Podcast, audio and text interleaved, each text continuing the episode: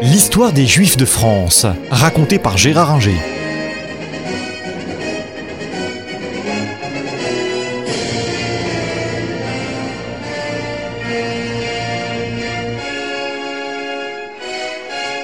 Bonjour. On a vu l'époque bénie des rois carolingiens, aussi bien Pépin le Bref que Charlemagne que Louis Ier.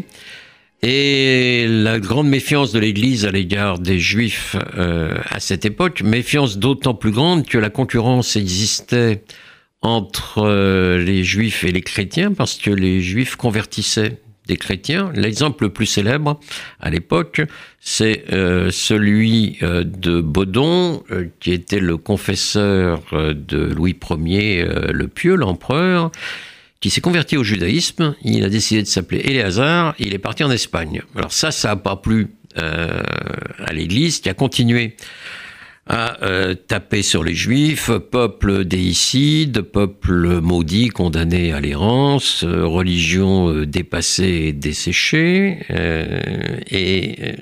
Ça a fini, malgré tout, par toucher le peuple, qui a commencé à se méfier des Juifs, alors que jusque-là, les relations entre le peuple chrétien et les Juifs étaient plutôt bonnes. Ils dînaient même ensemble, ils déjeunaient ensemble, ils se voyaient souvent. Et l'Église a voulu rompre ces relations. Les invasions normandes ont facilité un peu ce que souhaitait l'Église, c'est-à-dire qu'on a accusé les Juifs d'ouvrir les portes des grandes villes aux Vikings, à Nantes, à Bordeaux, mais ça n'a naturellement aucun sens. Mais ça a renforcé la méfiance des chrétiens à l'égard des Juifs. Les successeurs de l'empereur Louis Ier le Pieux, puisque à sa mort au traité de Verdun en 842, l'empire a été séparé en trois branches, la branche germanique, la branche lorraine, lotharingienne comme on disait, et la Francie, qui deviendra la France. Le roi Charles le Chauve, le fils de Louis, qui était donc le roi de la Francie, avait un médecin juif, Cédéthias, et l'Église a tout fait pour qu'il se sépare de ce médecin. Cette époque, donc, est une des premières époques où on voit véritablement une séparation entre juifs et chrétiens, mais pas partout, parce que la dynastie carolingienne s'éteint et en 987, c'est Hugues Capet qui devient le roi de France, mais ses vassaux, puisqu'on commence à entrer dans la féodalité, ses vassaux sont souvent plus puissants que lui. Et en Champagne, terre vassale, mais qui n'est pas dans le domaine de la couronne, le domaine de la couronne à l'époque, c'était globalement la région parisienne et encore, eh bien en Champagne, où il y a beaucoup de foires, notamment à Troyes, à Reims, le comte de Champagne favorise la présence des Juifs. Et là, on voit que la communauté juive de Troyes est riche, puissante, et il y a quelqu'un qui va émerger, c'est Rashi, bien connu, qui était à la fois vigneron et sans doute un des meilleurs, sinon le meilleur commentateur du Talmud. Rashi était l'élève d'un rabbin qui était né à Metz mais qui a vécu à Mayence, Gershon, élève indirect, et on connaît l'œuvre de Rashi, qui gagnait sa vie comme vigneron, certes, mais qui était le meilleur, sinon le plus grand commentateur du Talmud. Il a été tellement brillant, lui et ses élèves, qu'on appelait les Tosafistes, qu'on leur a réservé une part essentielle dans les commentaires.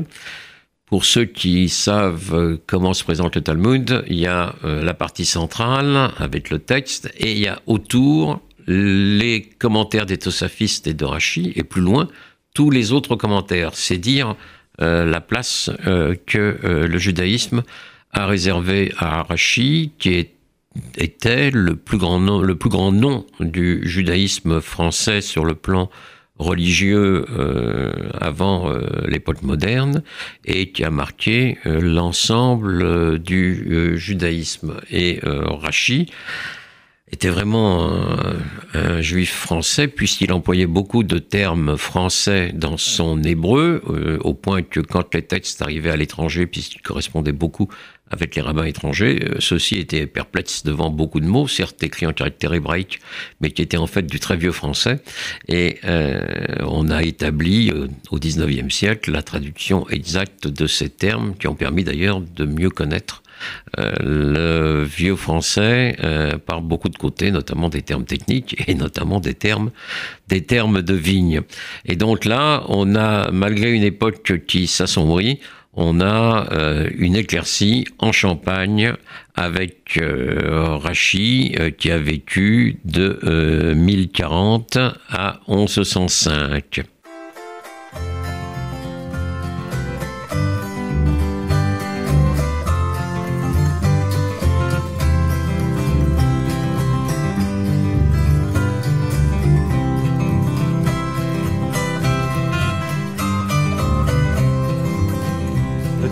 Loin de nos 20 ans, des coups de poing, des coups de sang, mais qu'à cela ne tienne, c'est pas fini.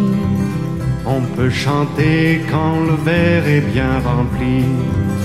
Tu vends encore une dernière fois à l'amitié, l'amour, la joie. On a fêté non retrouvailles, ça me fait de la peine, mais il faut que je m'en aille.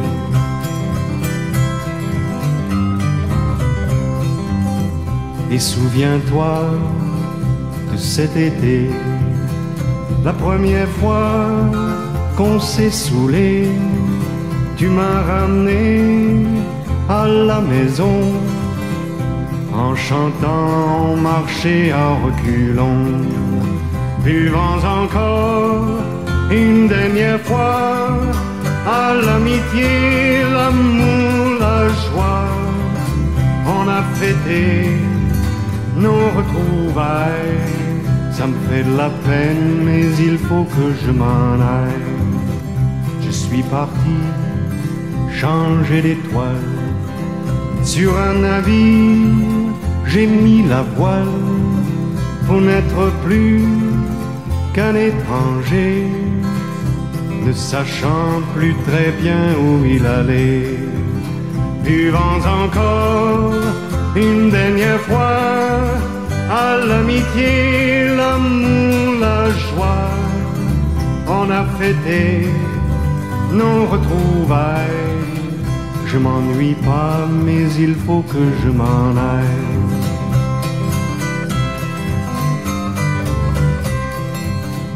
J'ai raconté mon mariage à la mairie d'un petit village. Je rigolais dans mon plastron quand le maire essayait de prononcer mon nom. Buvant encore une dernière fois à l'amitié, l'amour, la joie.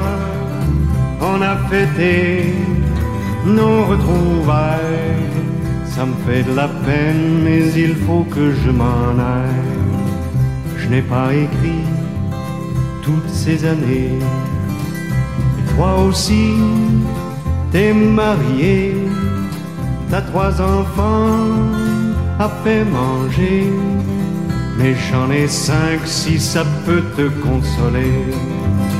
Buvant encore une dernière fois à l'amitié, l'amour, la joie.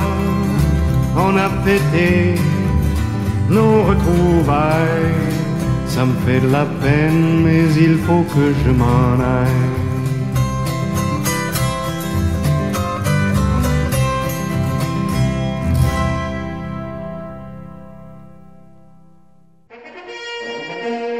Retrouvez un nouveau feuilleton de l'histoire des Juifs de France, raconté par Gérard Angers, la semaine prochaine.